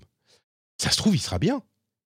Si ça se trouve ne jugeons pas avant d'avoir vu. Mais c'est ça. Euh, oui, c'est uniquement des sortes de euh, gifs animés, et ça sera. Mais peut-être que la narration est dans, l'illustration est dans, le, on sera emporté émotionnellement euh, par le, récit et que ça marchera peut-être aussi bien, mieux, un peu moins bien peut-être que le livre, mais peut-être que ça sera bien. On ne sait pas. Tu vois, mhm. pas. mauvais film, on sait pas. Et on vous aura prévenu, mais bon. Bah euh, donc voilà, et on parle de film parce que c'est un vrai film. Alors je crois qu'il va euh, sortir au cinéma, c'est un film indien. Euh, je crois qu'il va sortir au cinéma, peut-être au moins, au moins à la télévision, au moins sur YouTube. bon, voilà. quoi d'autre, quoi d'autre? Et puis vous savez que Bing est à fond sur l'IA, à fond, à fond. Et euh, on se rend compte que ça leur a amené des parts de marché en croissance incroyable. Non, non, pas du tout en fait. Euh, ils sont totalement euh, restés dans leur part de marché existante. Ils sont à 3,4%. bon, c'est quand même monté de presque 1% c'est pas rien. Sur 3,4, ils étaient à 2,4, donc c'est pas rien. Mais est-ce que c'est dû à... En relatif, c'est loin d'être neutre. Euh, dans les parts de marché des usages au global, ça reste quand même relativement humble. Après, euh, la ressource de l'intelligence artificielle coûte cher. Ça coûte cher pour tout le monde. Hein. Ça coûte cher pour euh, Google aussi, à leur niveau. mais du coup, est-ce que c'est rentable au global sur ce segment de l'activité de, Microsoft, Bing? Je, je n'en sais rien. C'est très compliqué à arbitrer, je pense. Écoute, pour passer de 2,5 à 20 faut passer par 3,4. Oui, chaque étape est importante. Euh, et je mettrai dans la newsletter un, article de 404 Media qui raconte la manière dont les euh, moteurs de recherche n'arrivent pas à se battre contre les sites optimisés SEO qui utilisent des liens affiliés pour se faire de l'argent, euh, qui est assez intéressant. Ça sera dans la newsletter. C'est un cancer, ça. Hein. Enfin, je, enfin, je, dis des mots un peu forts, mais c'est Julien Cadeau hein, euh, qui avait pris la parole il n'y a pas très longtemps en expliquant à quel point ça devenait un enfer. Notamment, euh, euh, ils arrivent à passer entre les mailles du filet dans l'éditorialisation, avec des guillemets, hein, de Google News, qui arrivent à promouvoir des contenus qui, repiquent et qui, et singent des contenus de news. Donc, c'est un gros sujet, je pense. Oui, effectivement. Donc, cet article est intéressant à lire pour ça. Euh, est-ce qu'on peut parler un tout petit peu de euh, l'un des sujets qu'a évoqué euh, le président Macron lors de sa conférence de presse de la semaine dernière? On peut, mais je vais essayer de moins me fâcher que toi vis-à-vis d'Apple qui jongle avec les méthodes bah, que, pensons-nous de cette idée que Emmanuel Macron a, a dit qu'il faudrait une régulation des écrans utilisés, enfin de l'utilisation des écrans par notre jeunesse. Euh, sachant que la manière dont ça va se passer, c'est qu'il va y avoir une commission composée d'experts et de spécialistes euh, qui va rendre son avis en mars. et que selon les conclusions de cette commission, des choses pourraient être mises en place pour le contrôle de l'usage des écrans par les jeunes. Alors on ne sait pas du tout de quoi il s'agirait. Est-ce que c'est des recommandations? Est-ce que c'est des outils de contrôle parental? Est-ce que c'est des contraintes légales imposées aux euh, fournisseurs de, services et de plateformes? À ce stade, il n'y a pas de, piste privilégiée. Euh, mais sur le principe, euh, moi j'ai vu beaucoup de messages outrés sur cette idée. Et peut-être que tu vas me euh, m'expliquer en quoi c'est par principe une mauvaise idée, parce que moi, j'avoue que étudier la chose ne me paraît pas si mal avisé que ça. Je ne sais pas ensuite, il faudrait voir quelles euh, mesures sont préconisées, mais sur le principe, je me dis, peut-être. Ah, je, vais essayer de pas, pas, m'énerver et de pas faire un, épisode à rallonge. Mais, mais, mais typiquement, on tombe dans les sujets qui, moi, mérissent énormément le poil pour euh, deux aspects. Euh, la première chose, c'est que c'est un sujet qui a déjà été documenté sur le plan scientifique et, et c'est accessible. Euh, il y a eu des, des revues scientifiques qui ont largement partagé ces sujets-là, qui ont été étudiés, creusés et qui montrent que la consommation des écrans en tant que telle n'est pas un problème ce qui est plus problématique, évidemment, c'est les usages qu'il y a derrière, c'est le cadre euh, d'éducation qui va autour, c'est l'accompagnement par euh, les adultes, en l'occurrence. Euh, donc, en fait, en soi, c'est soulever un problème qui a déjà été documenté. Donc, je trouve qu'il y a cette réappropriation par le gouvernement et mm, par le président de la République qui, moi, me pose déjà problème en soi. Et le fait d'aller s'immiscer, et tu as raison de garder des réserves sur la mise en œuvre de ce type de réflexion qu'on connaît pas encore, me pose aussi problème. Le fait d'aller euh, intervenir avec de la régulation sur ce type d'usage, moi, en soi, il me semble que c'est pas un domaine sur lequel euh, le gouvernement et un État euh, est, attendu, à plus forte raison si le travail a déjà été documenté et si des conclusions ont déjà été données.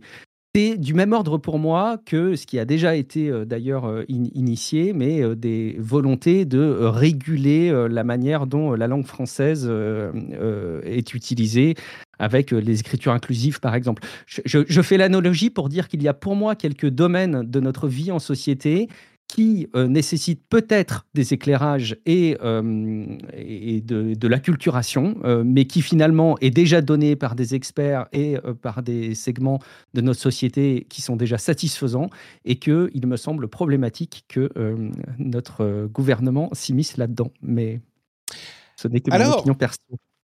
Figure-toi que je ne suis pas forcément d'accord, mais, mais, mais, vraiment pas forcément parce que... Mhm je pense qu'il y a au contraire euh, tout un, corps d'études euh, euh, scientifiques qui montrent que les écrans peuvent avoir des effets néfastes sur la psychologie des jeunes, des très jeunes comme des adolescents, et peut-être plus particulièrement des adolescentes, et que c'est un sujet de préoccupation régulier de la profession, et J'irais même jusqu'à dire qu'il devrait être un sujet de préoccupation de la société dans une certaine mesure. On euh, parle de l'image euh, que renvoient les réseaux sociaux à leurs utilisateurs. Euh, on parle Mais tu ne parles pas des écrans là. Tu, tu Bah parles si, de- des usages qui sont faits derrière. Bah, bien sûr. Enfin, je- je- il, me-. Et il me semble que le fait d'incriminer la régulation des écrans me semble être un sujet qui est euh, trop vague pour que ce soit un sujet qui puisse aborder sereinement. Et je pense que dans l'inconscient collectif, ça amène à beaucoup d'autres considérations. Après, si la Mais moi, j'ai question, pas- elle est. Mais Mm. Moi, j'ai pas du tout cette impression. D'ailleurs, euh, peut-être avec un, un ton un petit peu abusif, euh, Macron parlait de la question du complotisme. Tu vois, ça montre bien qu'il ne, qu'il ne parle pas de l'objet, l'écran lui-même, genre ça va faire mal aux yeux. Euh, ce dont il parlait, c'est la- la- le rapport qu'on va avoir au contenu et à la vérité, il l'a dit à plusieurs reprises, sur la compréhension qu'on a de la société. Et c'est marrant, je suis tombé sur un thread de Tristan Mendes France, juste après la, locution, euh, où il parle des sujets que partage notamment Booba à ses euh, 5 millions de, followers. Et c'est un enchaînement de euh, fausses informations d'extrême droite, etc. Euh, alors c'est un exemple qui est complètement anecdotique, hein, mais qui pour moi illustre un petit peu ce problème, qui n'est pas le problème de... Alors oui, il parle de très jeunes qui, parlent, qui passent du temps sur les écrans, mais je me demande s'il n'y a pas une réflexion à avoir au niveau national, au niveau de la société, sur la manière dont on euh, envisage l'apprivoisement de l'objet numérique. Et les écrans, c'est un moyen de, tu vois, de dire rapidement les contenus numériques. Et euh, l'idée de peut-être réadapter les temps d'utilisation potentiellement, euh, le contexte d'utilisation, peut-être donner des conseils, tu vois, euh, aux, parents et aux familles qui sont peut-être un petit peu démunis face à ces choses-là. Je pense à des choses qui sont, euh, à mon sens, des spécificités françaises qui sont extrêmement bénéfiques, comme les labels sur les produits, les sites manger bouger, euh, les labels de consommation énergétique, tu vois, toutes ces choses-là qui sont des guides qui vous aident à y voir clairement là où il y a des sujets compliqués mais importants, pour pouvoir ensuite vous-même faire vos choix. Euh, et alors, je te cache pas que si jamais on nous dit demain, bon, bah, euh, à partir de maintenant, les enfants de moins de, cinq- de, de moins de 10 ans ont droit à une heure d'écran par jour, et voilà, et basta, et sinon, c'est vous allez en prison, évidemment que ça ne me paraît pas souhaitable, ça va sans dire. Mais si on implémente une série de conseils, de recommandations, de euh, peut-être même euh, euh, d'imposer aux réseaux sociaux, aux, sociétés qui développent des réseaux sociaux, le fait de mettre à disposition des outils pour les parents qui peuvent exercer un contrôle parental sur l'utilisation que font leurs enfants de ces réseaux, peut-être expliquer, peut-être mettre plus l'accent sur euh, la manière dont les fausses informations se diffusent, euh, la manière dont la vérité peut être manipulée, tu vois, dans les, euh, dans les écoles, ou même mettre à disposition des, des, outils pour les parents pour aborder ces sujets, ça me paraît pas être quelque chose de, de- de- d'incohérent. Au contraire, ça me paraîtrait même être quelque chose de souhaitable. Maintenant, à voir évidemment si c'est ça qui va, être, qui va sortir des réflexions, hein, on est d'accord, mais pris par ce biais, qui me semble faire partie de la discussion que semblait évoquer le président, ça me paraît pas incohérent. Alors, tu, tu développes, euh, et tu as, plus le temps, et tu développes mieux que lui, si c'est ses intentions de travail, euh, cet axe. euh, donc, c'est très, très bien, si, si jamais on va dans ce sens-là, et pourquoi pas. Et moi aussi, je souscris dans ces messages à vocation sanitaire de manger, bouger, etc. Vraiment, je reviens sur le fait que mm, y a de présenter l'accès aux écrans, vraiment, c'est présenté comme ça, l'accès à des enfants aux écrans, et que vraiment, il parle l'usage des écrans. Et, et je pense que c'est beaucoup trop vague euh, pour ne pas susciter des questions. Et malheureusement, compte tenu des propositions qui ont été faites, là encore, je donne l'analogie, mais sur la langue française, euh, je me méfie, je suis Oui. inquiet et au, à minimum, j'attends de voir, euh, Patrick. Je pense qu'on se rejoindra sur euh, cette conclusion. Je, je mentionne quand même, il dit effectivement, l'usage des écrans, ça commence très jeune, donc il parle de l'usage, mais il dit ça commence très jeune, ça veut dire qu'on commence à aller sur Internet très jeune ou à utiliser les écrans très jeunes. Encore une fois, je n'ai pas l'impression qu'ils disent l'écran fait mal aux yeux. Quoi. Mais ensuite, il dit, beaucoup de nos adolescents ont accès à du savoir, de l'information, de la- de l'actualité uniquement par les écrans. Donc pour moi, ça montre bien qu'il qu'il parle de l'accès que donnent les écrans à l'information. maintenant, ce que je retiens surtout de ce que toi tu dis, c'est que tu souscris à mon analyse et à mon, ma suggestion d'implémentation de certaines mesures et que donc tu serais plutôt, euh, tu aurais plutôt tendance à donner ta confiance à un président Patrick, euh, et que donc tu renouvelles du coup ta, ta, ta foi en le patrixme, dont l'un des euh, principes fondateurs est que Patrick a toujours raison. Écoute, pour l'instant, plus qu'en Emmanuel Macron sur le sujet des Très bien, je prends. Bon, je pense que la conclusion, c'est effectivement attendons de voir dans quel sens ça ira. Euh, entre parenthèses, il y a euh, aussi Instagram qui implémente des petites mesures pour dire aux adolescents qui utilisent l'application pendant la nuit euh, Eh, mais vous voudriez pas arrêter d'utiliser l'application là? Il est tard quand même, il est temps d'aller faire dodo. Ce qui, c'est peut-être pas plus mal, hein, amener un petit peu de. En fait, c'est ces sujets sont très bien et, en vrai, euh, s'il n'y a pas des initiatives de la part des États pour inciter les entreprises à le faire, ça n'avancera pas assez. Et justement, ayant un, ado euh, dans l'entourage familial, euh, l'accès aux réseaux sociaux, bah, en fait, je m'en tiens à la réglementation et tant qu'il n'aura pas l'âge, bah, il, ne les aura pas. Et il y a une exception à laquelle moi, dans laquelle je suis tombé, c'est WhatsApp, par exemple. Il y a énormément de discussions qui se font entre les enfants pour WhatsApp, par WhatsApp et qui remplacent le non-accès aux messages bleus de groupe, etc., et des SMS qui ne sont pas encore suffisamment tous répandus avec le modèle RCS. Bref, WhatsApp fait souvent exception euh, à cette règle pour les enfants, et il faut reconnaître que WhatsApp est un enfer pour le contrôle parental. Et quand tu es euh, parent d'un ado qui utilise WhatsApp, euh, eh ben, il faut user de pédagogie parce que vraiment, il n'y a pas les outils pour. Donc, tu vois, par exemple, une réglementation qui forcerait WhatsApp à amener des éléments de contrôle parental, oui. Comme quoi, on se retrouve. Euh, et d'autant plus que sur WhatsApp, il y a depuis quelques mois beaucoup de channels, donc qui sont des, euh, des, canaux de diffusion à sens unique où quelqu'un peut euh, envoyer de l'information. Et beaucoup de désinformation passent aussi par là. Donc, c'est pas juste des chats avec les amis, quoi. C'est aussi un canal de diffusion de médias classiques. Bon allez, on avance un petit peu plus rapidement sur le reste des news. Reddit euh, serait prêt à lancer son entrée en bourse en mars 2024. C'est un gros événement. Euh, sur iOS, il y a la version 17.3 qui amène euh, l'option de protection contre le vol, qui est une implémentation assez intéressante, qui met en place par exemple le fait de, pour changer le mot de passe de votre appareil, enfin le code d'accès, le PIN d'accès, eh ben, il faut vous identifier avec le moyen biométrique et puis le refaire une heure plus tard. Donc vous ne pouvez pas juste immédiatement euh, mettre le code, par exemple, et puis vous identifier et, le faire tout de suite, ce que quelqu'un pourrait faire en vous, euh, je sais pas, scannant le visage ou mettant votre pouce, ou attendre que vous le débloquiez pour euh, le, choper. et ben là, c'est pas bête de dire, bah, il faut le refaire une heure plus tard. Avant ça, vous ne pouvez pas changer certains paramètres de votre appareil. c'est plutôt, c'est plutôt pas bête. Est-ce que tu as vu Merci à euh, Kenask sur Discord d'avoir partagé cette vidéo sur les Imagineers de Disney, ou plutôt l'un d'entre eux qui, euh, euh, a un, qui est nommé, c'est Lanny Smoot, qui est nommé inventeur du siècle, ou je sais, je sais plus quel prix il reçoit, je suis désolé, qui est un prix d'ingénierie. Mais ce qui est vraiment intéressant, c'est l'un des projets sur lesquels il travaille. C'est une sorte de tapis euh, qui, sur lequel c'est une sorte de tapis roulant omnidirectionnel en fait. Et je n'arrive pas à comprendre de quoi il est composé. C'est des sortes de petites, euh, c'est même pas des billes, c'est des, des, des, petits jetons au sol qui, fait, qui font qu'on peut marcher sur place en marchant dans n'importe quelle direction. Il y a déjà eu ce genre d'accessoires pour le jeu vidéo notamment, mais ça marchait pas très bien.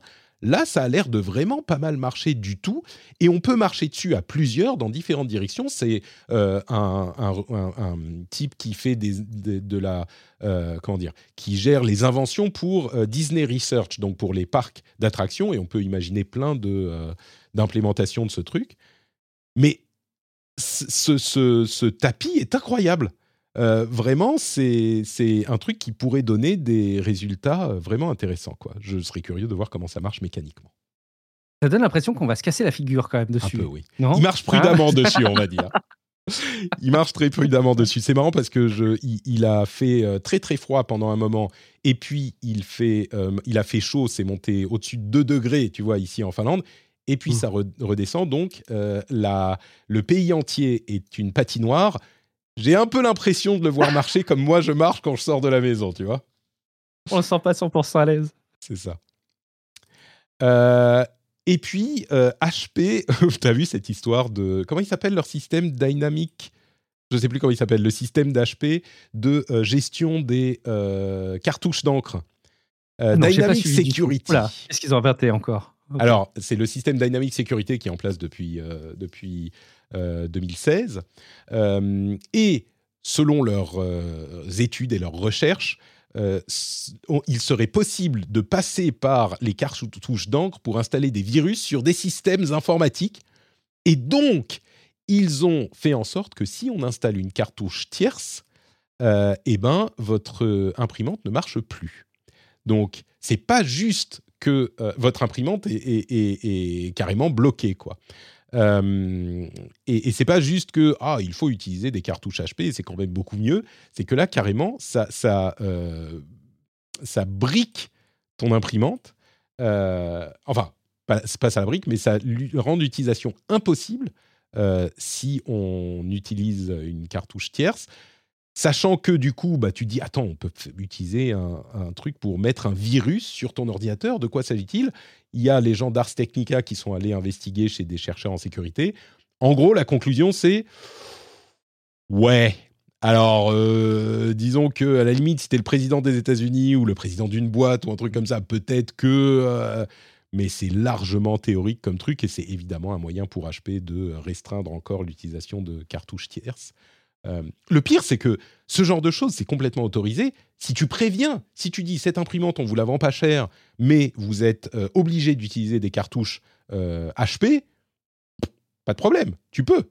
Mais évidemment, ça serait un, un désavantage compétitif par rapport aux concurrents s'ils faisaient un truc comme ça, donc ils veulent pas le faire. C'est comme tu vois une Switch, tu peux utiliser qu'avec des cartouches Nintendo. T'as pas le droit d'utiliser d'autres cartouches. Sauf que Samsung, euh, Samsung, sauf que HP ne le dit pas proprement, donc euh, c'est pas bien. Est-ce qu'HP euh, va euh, euh, imposer une commission de 27% si jamais tu installes des cartouches tierces Je pense que ça pourrait, ça leur plairait, ça leur déplairait pas, on va dire. Euh, évidemment, les, dernières news, les États-Unis sont en train de euh, considérer une enquête sur le couple Microsoft OpenAI. Ça, c'est plutôt rigolo. On en parlait pour l'Europe il y a pas longtemps. Ben, euh, ce partenariat est un petit peu suspect euh, pour euh, différentes, entités. Et puis, l'Union européenne et le Parlement ont voté des, ont trouvé un accord temporaire, on va dire euh, provisionnel, euh, sur le fait d'imposer aux euh, différentes entités qui gèrent des bitcoins de la due diligence. Alors, qu'est-ce que c'est en français la due diligence? C'est l'information sur les, la connaissance sur vos clients.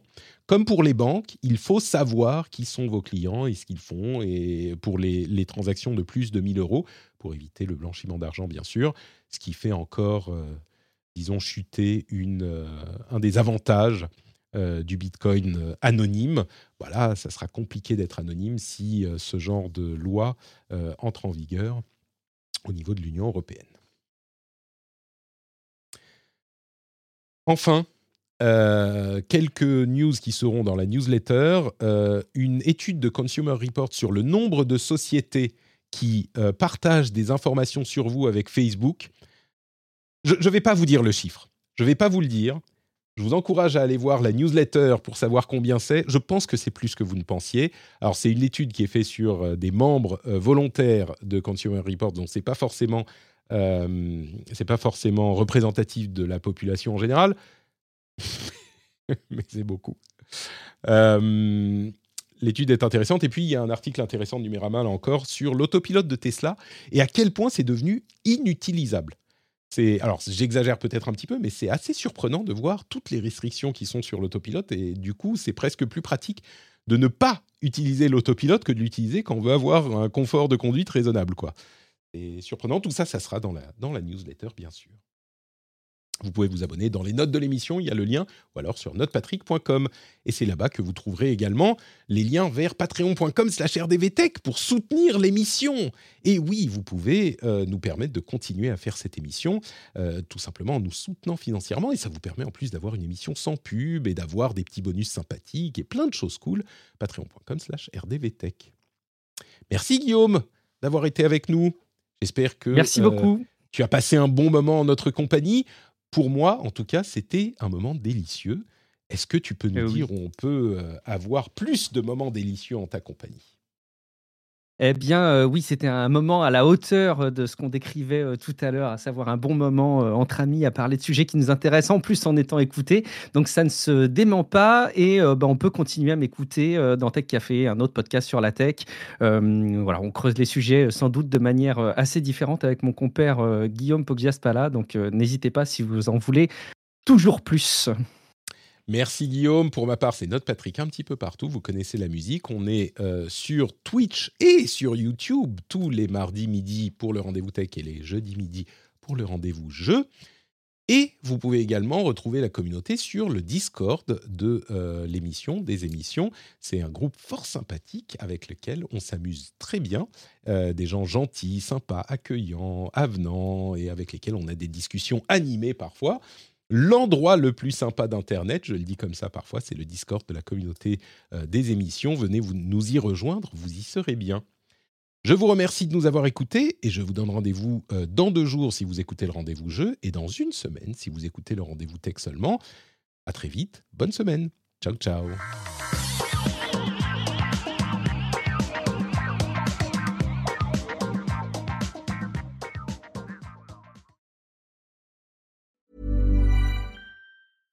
Waiting on a tax return? Hopefully, it ends up in your hands. Fraudulent tax returns due to identity theft increased by 30% in 2023. If you're in a bind this tax season, LifeLock can help. Our US based restoration specialists are experts dedicated to helping solve your identity theft issues. And all Lifelock plans are backed by the Million Dollar Protection Package. So we'll reimburse you up to the limits of your plan if you lose money due to identity theft. Help protect your information this tax season with LifeLock. Save up to 25% your first year at LifeLock.com slash aware.